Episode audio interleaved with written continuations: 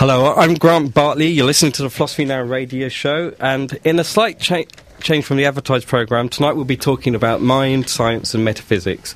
I'll be interviewing Professor David Papineau, who's the Professor of the Philosophy of Natural Science at King's College London. He has a research interest in both the philosophy of science and the philosophy of mind, and we'll no doubt be touching on both those areas. Rosanella and Alan will be providing live music. Okay, so let's start with uh, uh, David. Uh, can you tell me what your philosophical interests are, please, and how you got into them a little bit, please? How I got into them? Uh, I have a lot of philosophical interests. Uh-huh. Uh, I uh, work, I guess, mainly on philosophy of mind and philosophy of science. Okay, what do those areas involve for the people who don't know anything about philosophy?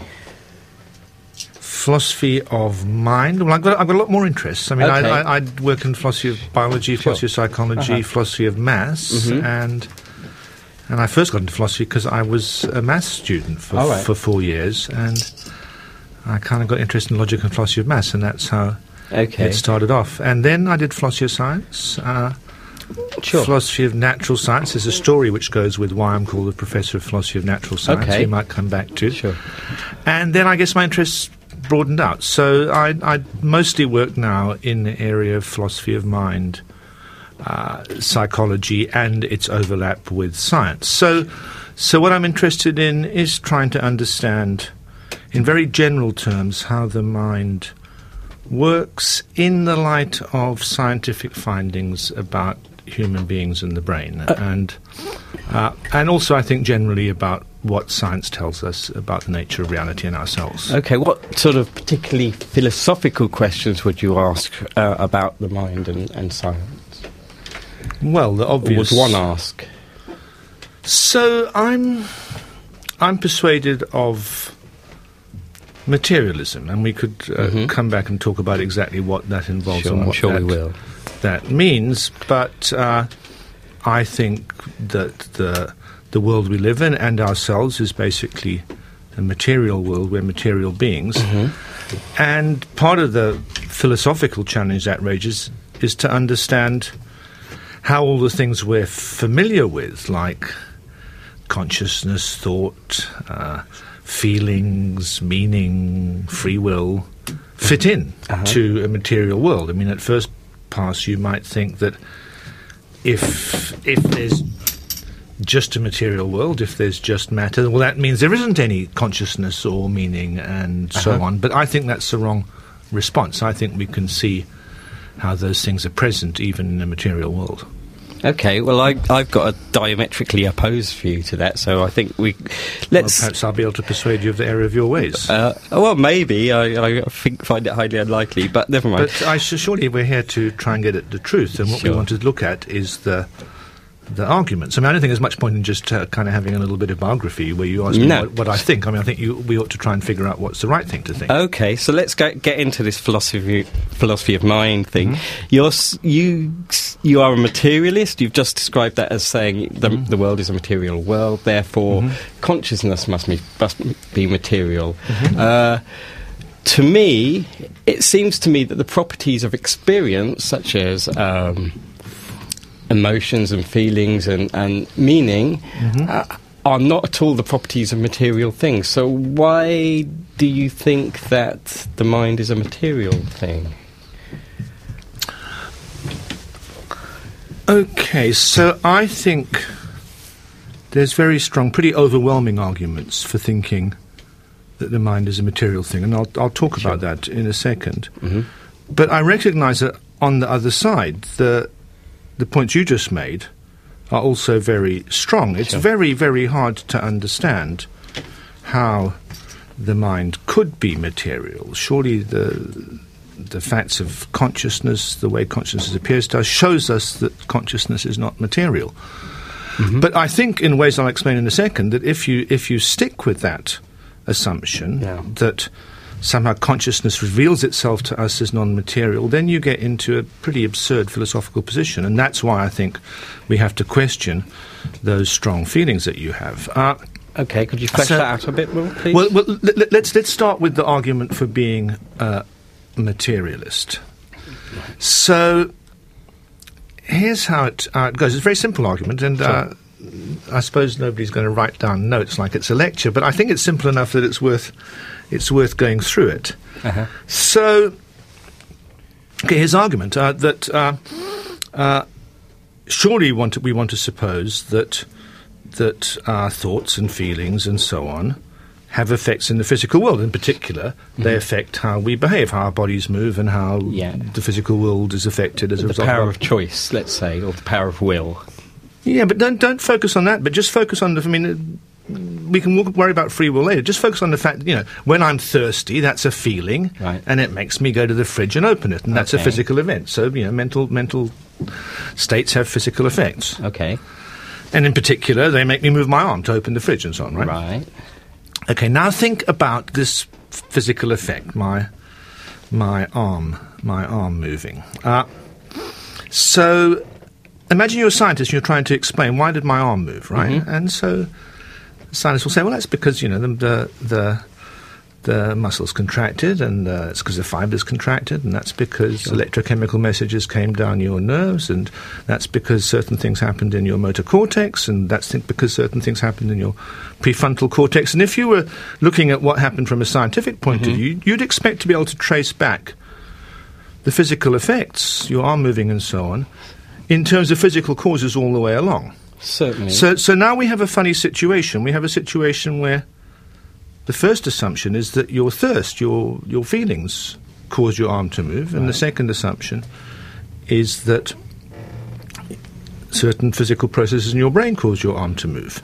And it doesn't look right to say that there's two different causes here. I mean, it's not like the guy who's shot and struck by lightning at the same time. There's two independent causes, either of which would have been enough. You don't want to say, look, if, even if I hadn't been thirsty, I would still have gone to the fridge because my brain would have made me. That's the wrong way to think. Yeah, So, sure. so, so let, let me just finish. Uh-huh. Okay.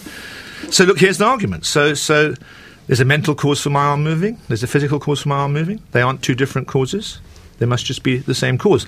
Your feeling must be just one and the same as the brain processes. Well, no, no, I don't, no, I'm going to take exception to that because the use of the word "just" is a, is first of all you're covering over something there, and and second of all, I would say, for instance, that um, okay, you've got all the physical causes of what your brain happens in your brain that goes down your nerves to make your arm move, but that doesn't preclude the fact that it was because I felt thirsty that I I had an act of will which. Um, Changed the way that my brain worked, for No, instance. th- th- that's that's a perfectly Right.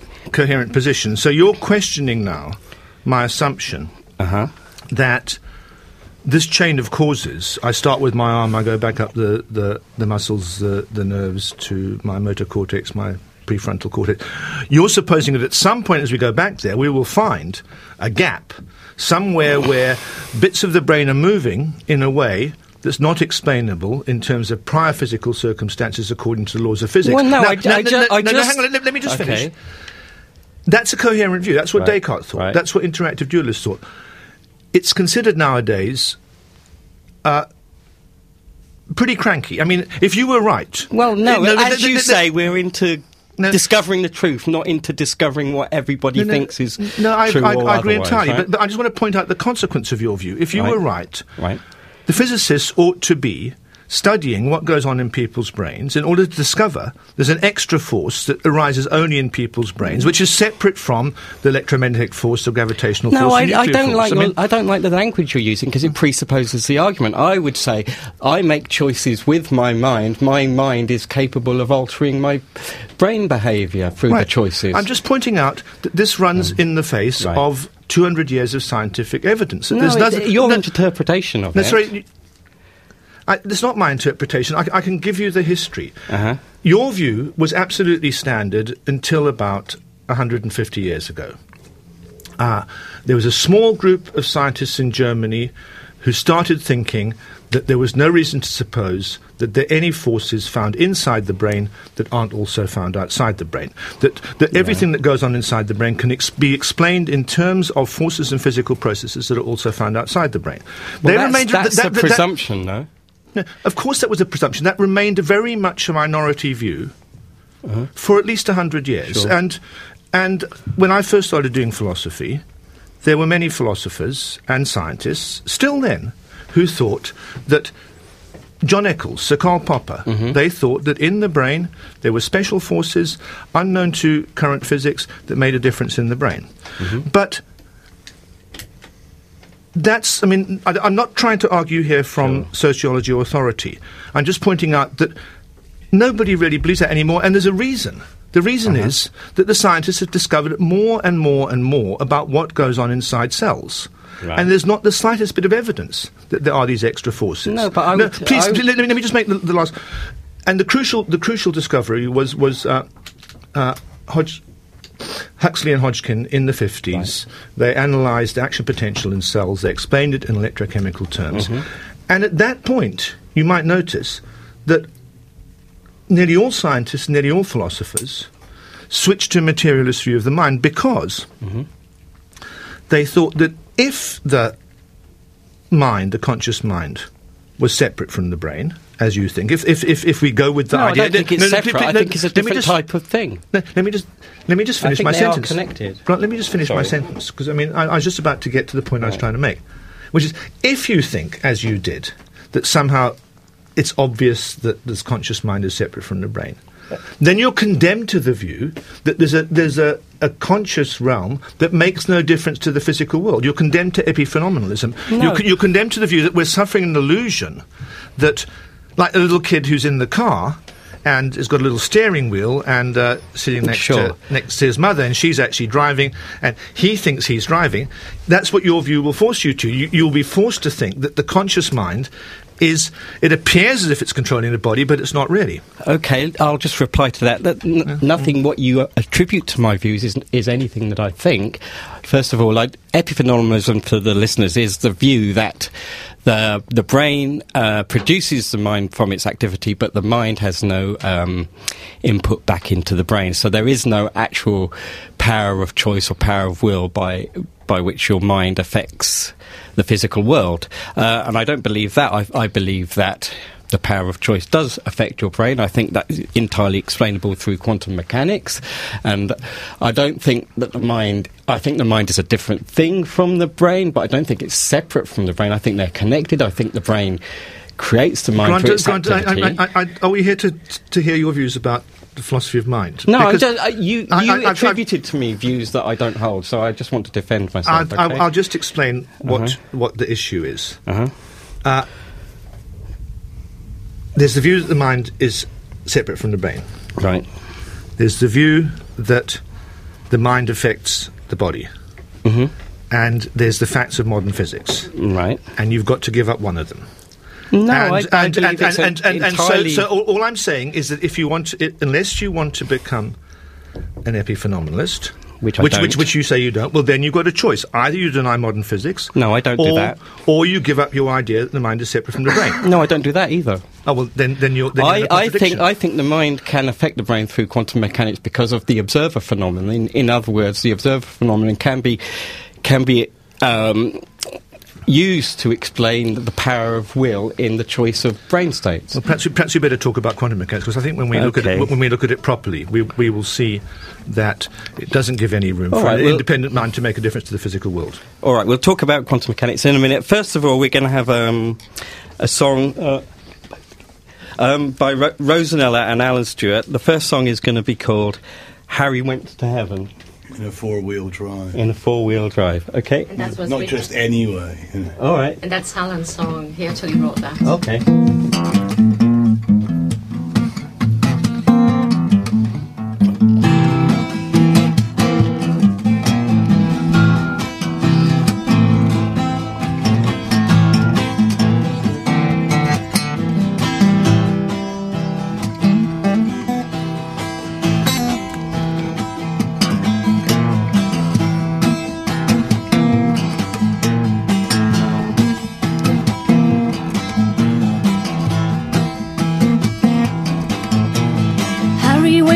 To in a four wheel drive. Doing a when he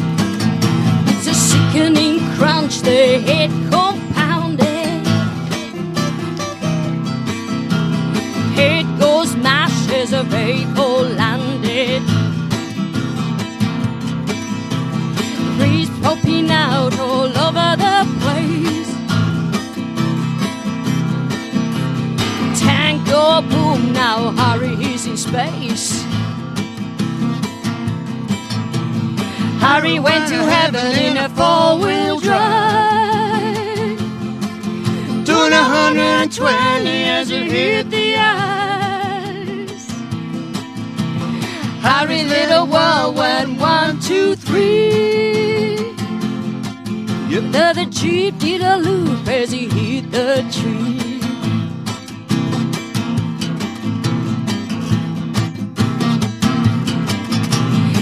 Harry's mama say had no reason to drive like a crazy in a freezing season. Harry liked to motor like a boy on a mission. Now the numbers is up, is down with the fishes. Harry went to heaven in a four-wheel drive. Doing hundred and twenty as he hit the ice. Harry's little world went one, two, three. Yep. The jeep did a loop as he hit the tree.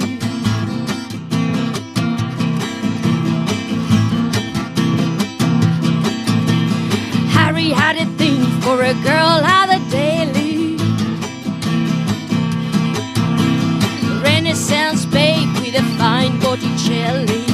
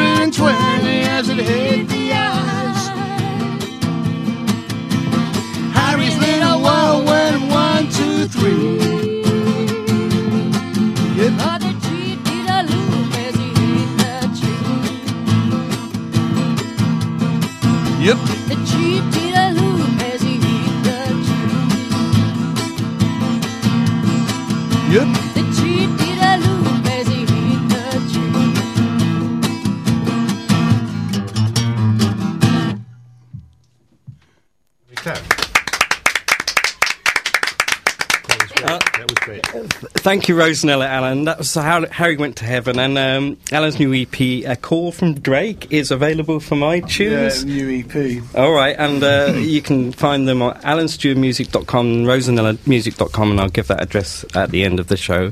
Again, I'm Grant Bartley from Philosophy Now magazine. You're listening to the Philosophy Now radio show. We're talking about uh, mind and metaphysics and science with uh, Professor David Papineau, who's the professor of the philosophy of natural science at King's College London. Um, before the song, um, David, uh, you mentioned quantum mechanics in relation to the to the mind. Why do you think um, quantum mechanics impinges on the mind-brain debate?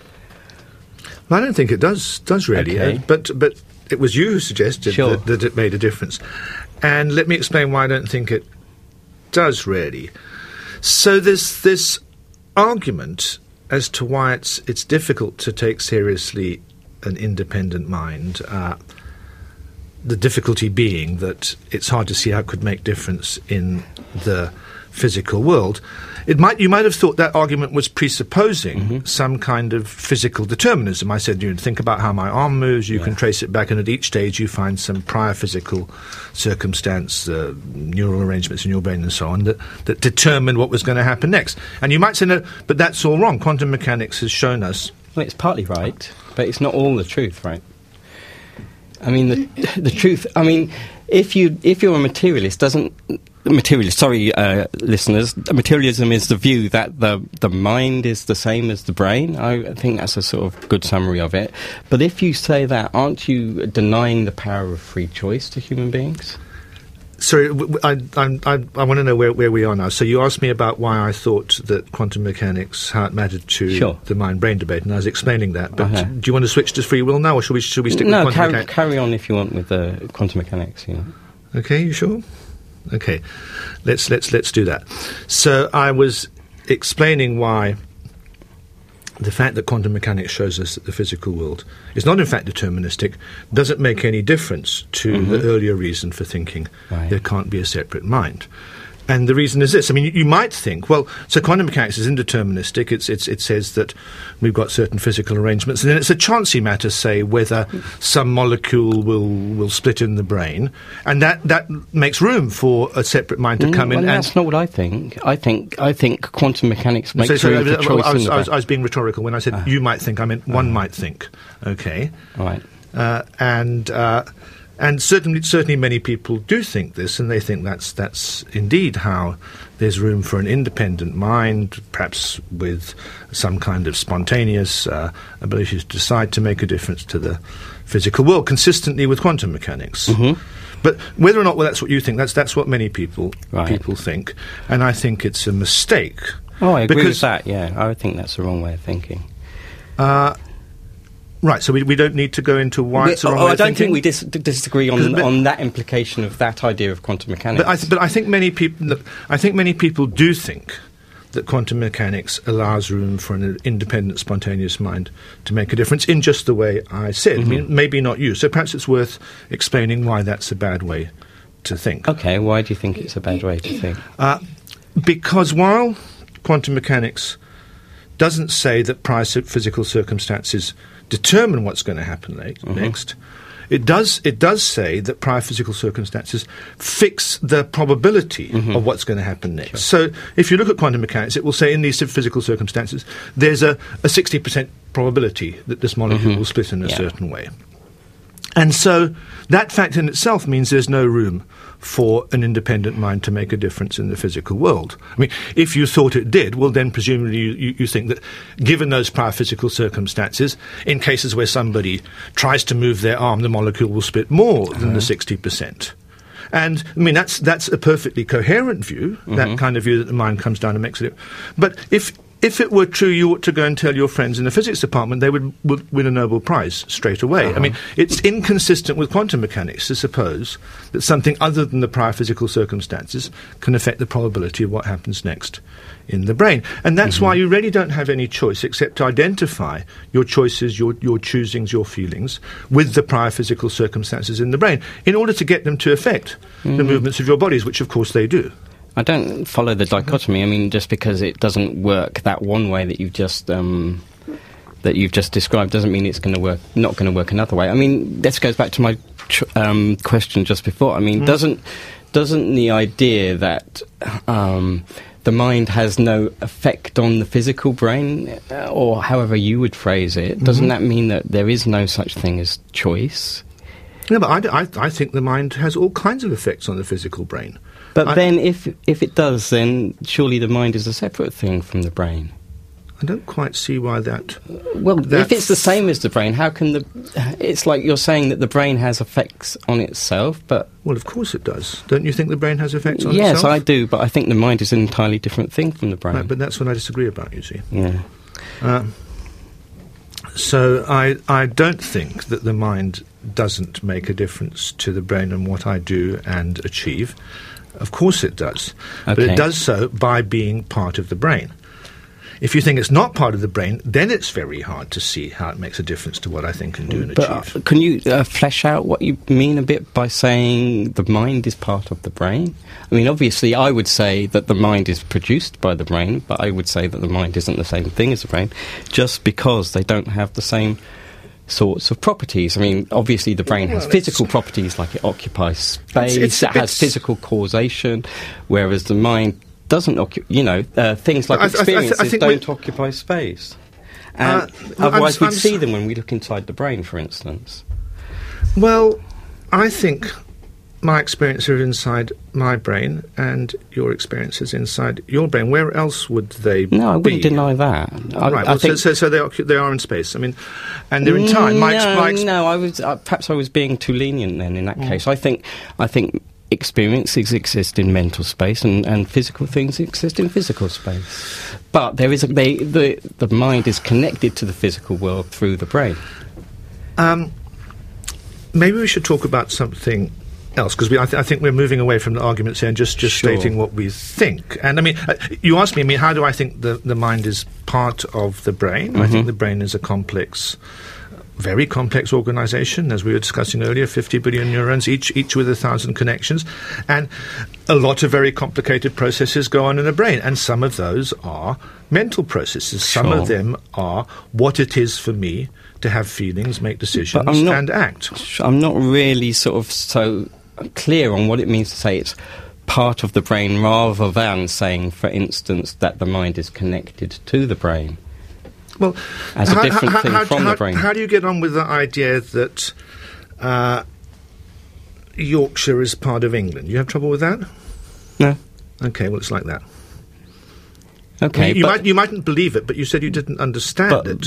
then, I mean, I guess my, my problem is that the the mind has completely different properties to the brain. To me, I mean, it's like your exp- okay. Let me put it another way. Your experience of looking at the yellow of this wall, right? Yeah. first of all, you open your brain up, you wouldn't be able to see an experience of the yellow. The only thing that can see the experience is the mind. So, in that sense, what you see inside the mu- the brain isn't equivalent to the mind.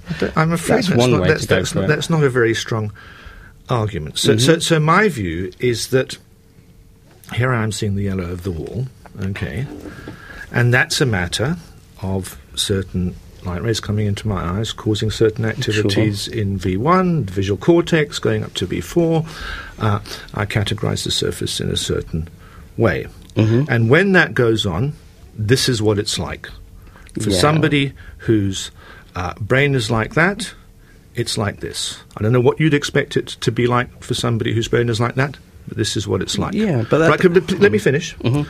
If you can open my brain Right. and look into my brain, Mhm. you aren't somebody who is looking at a yellow wall, having yellow light waves coming into your eye. You're somebody who's looking at a brain, Right. having grey light waves coming into your eye. So that's why it's different when you look at my brain than it is for me when I look at the wall. So you've just you've just proved what I've just been saying all along. You've just said it's different. You've you you spent the last Okay. ha- half an hour saying they're the same thing, and now you've just said they're different. What I've just said, Grant, if you concentrate for a minute, I've said Mm-hmm. that looking at a brain is different from looking at a yellow wall. I don't think anybody Um, could dispute that. Well, no, what you've actually said is looking at your brain is different from seeing with your mind the yellow wall, right? Well, of I mean, it, of course it is. so Which- which- therefore they're different things, right? You're trying to show that my seeing a yellow wall Right. is different from my brain doing certain things, right? And you, you, I mean, that's that's something It's you a might- result of your brain doing certain things. Good, good. You're trying to say that they're. Yeah, it's, it's different because it's a result. A result of something is different from the thing itself. You're trying to say there's two things there. Yeah. You cannot establish that by showing me that looking at a brain is different from looking at a yellow wall. They're clearly different, but that, but it's not the issue. Uh huh. You can show that you're trying to show that A is not equal to B, right? Right. And you show me that C is not equal to B. It's not establishing the point. Looking at my brain, I mean, I think that what goes on in you when you look at look at my brain Mm-hmm. is different from what goes on in you when you look at a yellow wall.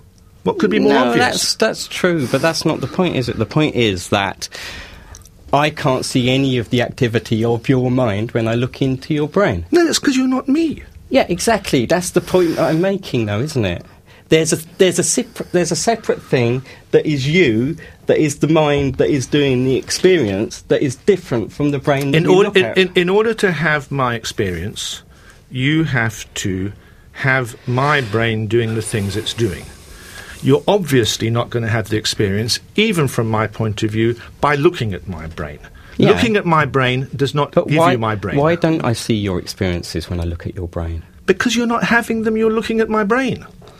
Yeah, exactly. So I think we're, we're sort of we're destined to disagree on this point. Let's move on I, to I, some. I, fe- I fear we are. Yeah. Okay. Uh, I think maybe we'll probably just go straight into another song now, and uh, then we'll move on to something else. Um, okay. This song is called "Man in the Corner." It's Rosanella's song, Okay. Old Man in the Corner. Right. Um, Right, let's go.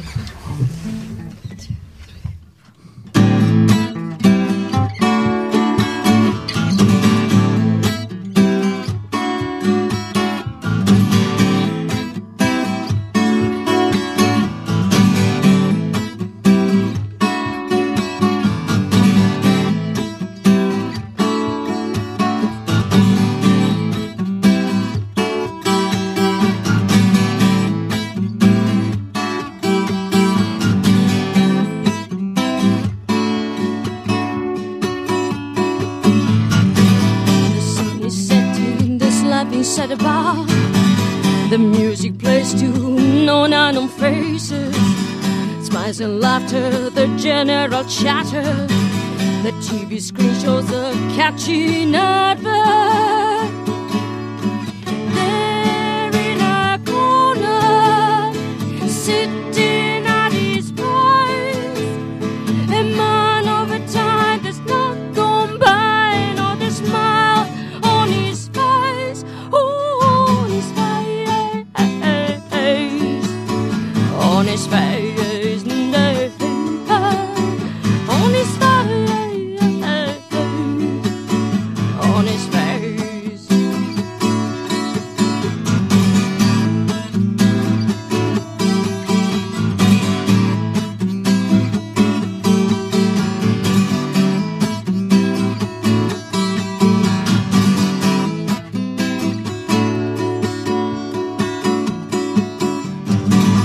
Everybody's talking, someone is walking.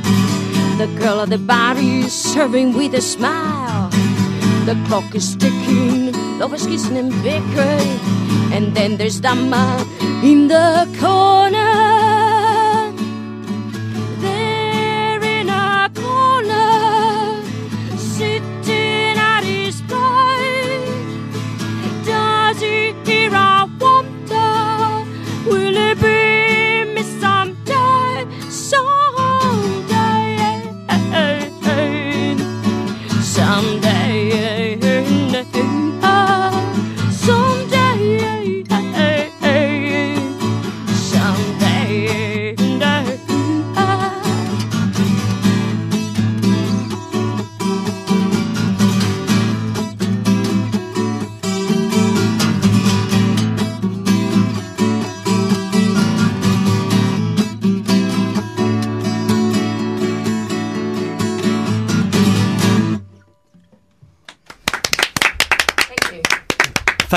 Rosanella and Alan. Um, if you like their music, they often do the Fab, which is Folk Americana and Blues Club at Royston, the Royston pub in Lillie Road on a Saturday. R Y L S T O N. Oh, sorry, at the Rylston pub. Okay, and uh, That's in Lillie Road. all right, I think they got that now. There you Um, I'm Grant Bartley from Philosophy Now magazine. You're listening to the Philosophy Now radio show. Um, I'm talking to Professor David Papineau, who's uh, the Professor of Philosophy of Natural Science at um, King's College London. And uh, as well as your interest in the philosophy of mind, David, you're also interested in the philosophy of science. Now, uh, one of the things you're interested in, I understand, is, is what they call scientific realism, which is the question does science get at the truth? I mean, how would you start to answer that question? Or what is it about that question that really interests you? And what interests me most is what most other philosophers of science say about it, because Okay. it's rather surprising. I mean, I think that, well, there's cases and cases, and I don't think it makes much sense to say science in general gets at the truth. There's Right. good bits of science and bad bits of science. But, but I certainly think that, that science can get at the truth, and quite often it does. But this is a surprisingly minority view among philosophers of science. Uh, I mean, we started by introducing me as a philosopher, professor of the professor of philosophy of natural Right. science. Quite a mouthful. And there's, as I said, there's a story that comes with that. When I was appointed to this job at King's uh, uh, 20 years ago, there was a small history and philosophy of science department, and they were getting a new professor, and they were very, very keen that it be a professor of natural science because they didn't want some professor of social science or human science or sociologist or some kind of relativist and and they were all good hard-headed Popperians. Sorry, that me- that means that they believe that uh, science proceeds by a, falsification of Exactly. uh, previous existing theories. In other words, you don't prove a, a theory is true. You you prove a given idea is is dis, is not true by falsifying it or finding evidence against it. Just what I was going to say. Uh-huh. And uh, and the surprising thing about the Popperians is that they don't think science gets at the truth. As, as Grant just explained, they think the characteristic fate of all scientific theories is to be shown to be false. And if you took their view seriously, which most of them kind of weren't always clear headed enough to do, the implication would be that you should never believe the predictions of science. You should never believe that a bridge made a certain way is more likely to hold up than a bridge made another way. And uh, you should just trust to luck when it comes to expecting things in the future. Uh, and it's a pretty absurd view. Okay. Uh, so but I don't want to go on about that. I mean, this, this is just Sure. uh, uh, bad mouthing my uh, professional colleagues, but a surprising number of them don't think that science gets at the truth. And I think this is a very odd view, not least because this kind of blanket skepticism about scientific theories, that they're all mistaken, they're all going to turn out to be wrong, stops the philosophers of science from doing what I think is the most important thing in this area, is to try and distinguish the good science from the bad. I mean, somebody tells you that uh, there's global warming, that uh, uh, AIDS isn't caused by a virus, that uh, mad cow disease is caused by prions, that uh, we want to know are these serious theories that are backed by a lot of evidence, or are they just speculations that quite likely are going to turn out to be false? I think there's a difference. I think in science, quite often, some theories really do get firmly established by huge amounts of evidence. Okay. And other theories are just speculations, often promulgated by the men in white coats because they have some uh, agenda to, to push, and we really want to be able to tell the difference. So just going around saying science never gets at the truth seems Yeah. to me to be throwing the baby out with the bathwater. Okay, I mean, I suppose we could back up a bit and say, uh, what would it mean to say that science gets, gets at the truth? I mean, what is the truth in scientific terms? Is it a, a description of reality that is valid, or Yeah, no, I, I, don't, I don't think there's any deep issues here. I mean, there's various technical issues, Right. but I mean, I say it's raining outside, and Yeah. uh, that's true if, in fact, it's raining outside. Uh, the scientists say that uh, matter is made of tiny little atoms too small to see one kind for each element. That's true if matter is indeed made of tiny little atoms too small Okay, to see so one kind for each element. I mean, I, I think it's just a straightforward matter. I mean, uh, what it is for scientific theories to be true is pretty straightforward. How we can tell which ones are true, that's a very much more complicated Yeah. business. I mean, that's not straightforward at all. and that's what you're interested in? How you know the good, the, the true ones from the false ones? Yeah, but again, I don't think, I mean, despite the philosophers of science, I don't think there's anything at first pass very deep and difficult here. Mm-hmm. Some theories have lots and lots of evidence to support them. Other theories are just speculations. And if you talk to the best scientists, they will make just this kind of, of distinction. I can remember going to a talk by, by, by Martin Rees, the, the astronomer royal, where he was talking about various issues in cosmology. Right. And he said the Big Bang hypothesis, he would bet thousand pounds to a penny. I mean, there's huge amounts of evidence. I mean, the redshift, uh, background radiation, and so on. It's hard to see how all that could be so unless there was a Big Bang starting off the universe. But he said there's a very popular view among many cosmologists, which is supposed to explain the, the low entropy state early in the universe, and it's to do with there was a sudden inflation uh, after three seconds or something. And he said that's an interesting idea, but there's not much evidence, and I think it's about 50 50. Mhm. And that's exactly what we need to know. So, again, as I mean, you might, you might worry a bit about what makes something evidence for a theory, but basically the theory predicts things that would be amazing if the theory weren't true. Well, Yeah. then that's good reason to believe the theory. huh? So, um, am I correct in thinking that you, one of the things that you think tells a good scientific theory is that it's able to predict things that you wouldn't otherwise know unless you have the theory?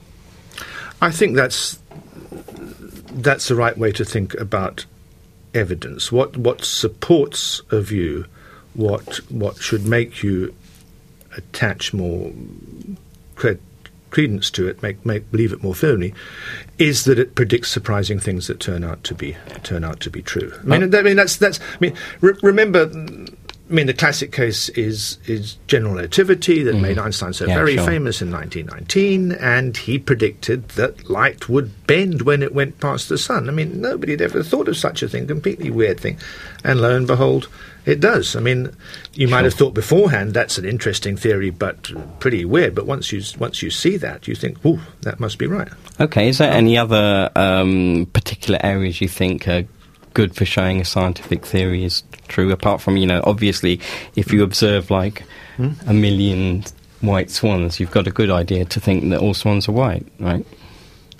No, I don't know. That's. I mean, it depends what alternative theories are and what they Uh-huh. what they predict. Uh, I. Uh, one thing that, that philosophers of science often say is, look, you you shouldn't really be so confident of these these uh, scientific theories that you think are firmly established, because when we look at the history of science, lots of theories that people took to be firmly established turned out to be wrong. Right. Know, Newton's theory, uh, um, Well, Ptolemy's theory, uh, Mm-hmm. uh, and I mean, uh, phlogiston theory, miasma theory of disease. But the truth is that when you look at the theories that turn out to be wrong, there seems to be a pattern that either they don't have very much evidence for them, or, I mean, Mm-hmm. Newton's theory had a lot of evidence, but it was a very bold theory about the whole structure of space and Right, time, and the evidence was limited to a fairly restricted area of Uh-huh. space and time. So, so what you find is, is the theories that turn out to be false tend to be the ones where their ambitions far outshoot the evidence for them. I mean, here's, here's another Sure. example. I mean, take theories about the recent origin of human beings. I mean, what what happened in between us splitting off from from the the chimpanzees and now? And mm-hmm. you know, people it was just Australopithecus, and then and then they change their mind, and, and those theories keep on. And why? It's because they've got scarcely any evidence. They're going on a few bits of teeth and bone, and they construct a theory on that. Uh-huh. And it's very easy to find some more evidence that shows that's wrong. Okay, so would But, but would other, other bits of science do have overwhelming amounts of evidence. So would a fair sort of principle be that uh, a scientific theory is probably true in proportion to the amount of favourable evidence? favourable evidence of different kinds, and in particular evidence that wouldn't be true if the alternative theories were right. hmm But So- doesn't doesn't that also leave the falsificationist point of view open to say, uh, but there could always be things that show it to be wrong? And isn't that what the people who say uh, science is always progressing, and you know there might be a model of the universe that is better than Einstein's, for instance? Uh, I think it's a terrible fallacy, Uh-huh. and I think it's, it's it's a problem that fouled up all the Popperians to make the move from it's possible that this theory is wrong. Right. It, it, it could be wrong. We could find evidence to you oughtn't to believe it. And that's it. Yeah. Look, I, in this area, we're trying to go from a certain amount of evidence to something that goes beyond the evidence. And by the nature of the case, it's logically possible that even though the evidence is so, the theory we're extrapolating from it is going to turn out to be mistaken. But mm-hmm. a mere possibility is not a probability, let alone a high probability. So mm-hmm. I think it's possible that my, I mean, it's consistent with what I know. I can't disprove it conclusively that my wife has just run off with a guitar player from Milton Keynes. It's possible, but should I now, now think, well, I don't believe Yeah. that she's waiting for me in a restaurant in King's Cross? I mean, of course I believe that. I, I So the think, moral- I, I, I'd, I'd bet a thousand pounds So the penny on it. moral of the story is Yeah. to, that you should believe what you've got good, you know, good reasons to believe, Yeah. and and why why follow something that you don't have good reasons to believe. I'm afraid that's a very boring. Uh, No, I agree. but- I mean, but- this is an area but- we agree in, so that's good. We've finally Yeah. reached an area of agreement. Good, good. Uh-huh. Um, also, some things that you're interested in, is meaning and representation. What what interests you about meaning and representation?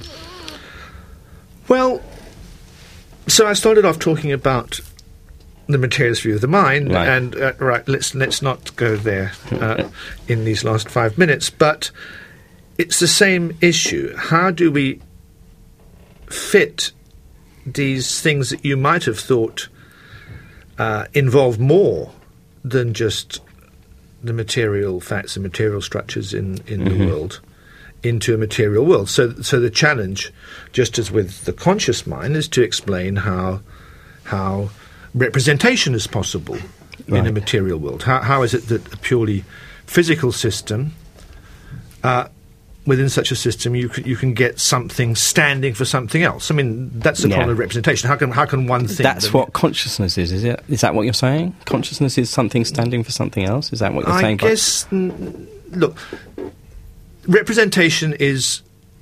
Look, the word Lima stands for a city on the other side of the globe. Uh, one thing standing for something else. Uh, Right.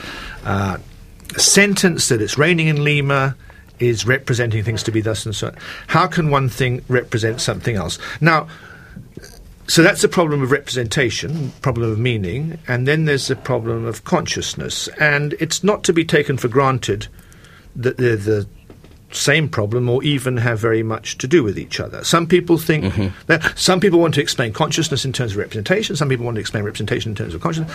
But at first pass, I think we should just appro- approach the two problems separately. I mean, after all, it does look as if uh, we can have representation without consciousness. I mean, I, I just talked about words representing, and words aren't conscious. Well, you might say they represent because a conscious being. Yeah. Rep- but you might think of a computer uh, as representing things. You might think that that computer is representing the sounds that I'm making right right now.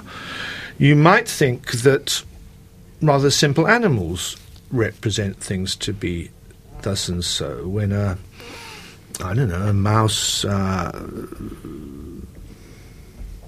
sees a, something flashing across the sky and scurries under a bush, it might well be representing that there's an owl there, and it might be representing wrongly. I mean, the thing that, that caught its attention might be a, might be an aeroplane or a helicopter. Okay, so what what problems in the philosophy of representation really intrigue you, and how do you answer them? What problems? Uh, Um, what well, how, issues? how how to explain? Well, what kind of material system do you need Uh-huh. in order for it to be true that some feature of it represents something else, hmm and people have many different different views about Okay, about what, what's your view? My view is that it's to do with biological design. It's a, it's a product of evolution. Evolution in, evolves rather complicated uh, uh, organisms that can uh, adapt themselves to the environment in all kinds of ways. And in one way, it uh, does this is it creates animals who can form states, brain states. I mean, don't let's not worry about the consciousness of brain states that will direct them to act in certain ways, Right. where those ways of acting are a good idea if circumstances are thus and so. So, little mouse, right? It's got a brain Right. state, makes it run in the bush, and this is a good thing to do if there's an owl overhead. And I say that's a natural basis for saying that this brain state in the mouse is representing there to be an owl. And I think the right way to understand representation is to start with those kind of cases and then build up to more and more complicated, uh, evolved cognitive systems. And when we understand them and understand what they've been designed to do in biological terms, we'll be able to see that the different bits represent different features of the environment. Okay. May I ask a question? Sure. Yeah, of course you Sorry, can. Mm-hmm. Um, with regards to this one, in fact, um, about representation and that example you, you brought about of Lima, Yeah? which is a town, Yeah? but that same word Yeah. can mean something else in a different language. So we have representation Mhm. and perception um, in different, according to um, a different person, different individual, different Yeah. brain, Yeah. according to his or her experience. So Yeah. how can we associate that to biology only? Couldn't So- that experience that comes into it as well? I think so. So I, so I, I, I mean, of course, it's not the physical nature of the word that makes it represent what it does. I mean, the same physical word might represent the capital of Peru in one language and a certain kind of bean. And I mean, is, is a lima bean from Lima, Peru? Anyway, No, I- in Italian, lima is actually um, the, a, a filing like filing to, to file your name. The, the Very good, exactly. So, file, yeah. so, so it's not it's not the physical nature of the word, but it's something to do with what th- how the word is used by people, what it leads people to do, and the so on. thought we create. with It's that. the Yeah. meaning of the word or the connotations, perhaps. Yes, but uh, I still think if, if you can analyse how it fits into a more complicated system that enables the, the user of the word to interact with the environment in a certain way, then you can understand what makes it the case that the word stands for something in the environment for those people. For those people. Thank you. Okay, uh, I think we're coming to the end of the show now, so we're just going to. Uh, I'm just going to say you've been listening to the Philosophy Now radio show. I've been with uh, uh, Professor David Papineau, and we've been talking about uh, mind and science and stuff. And and and bye.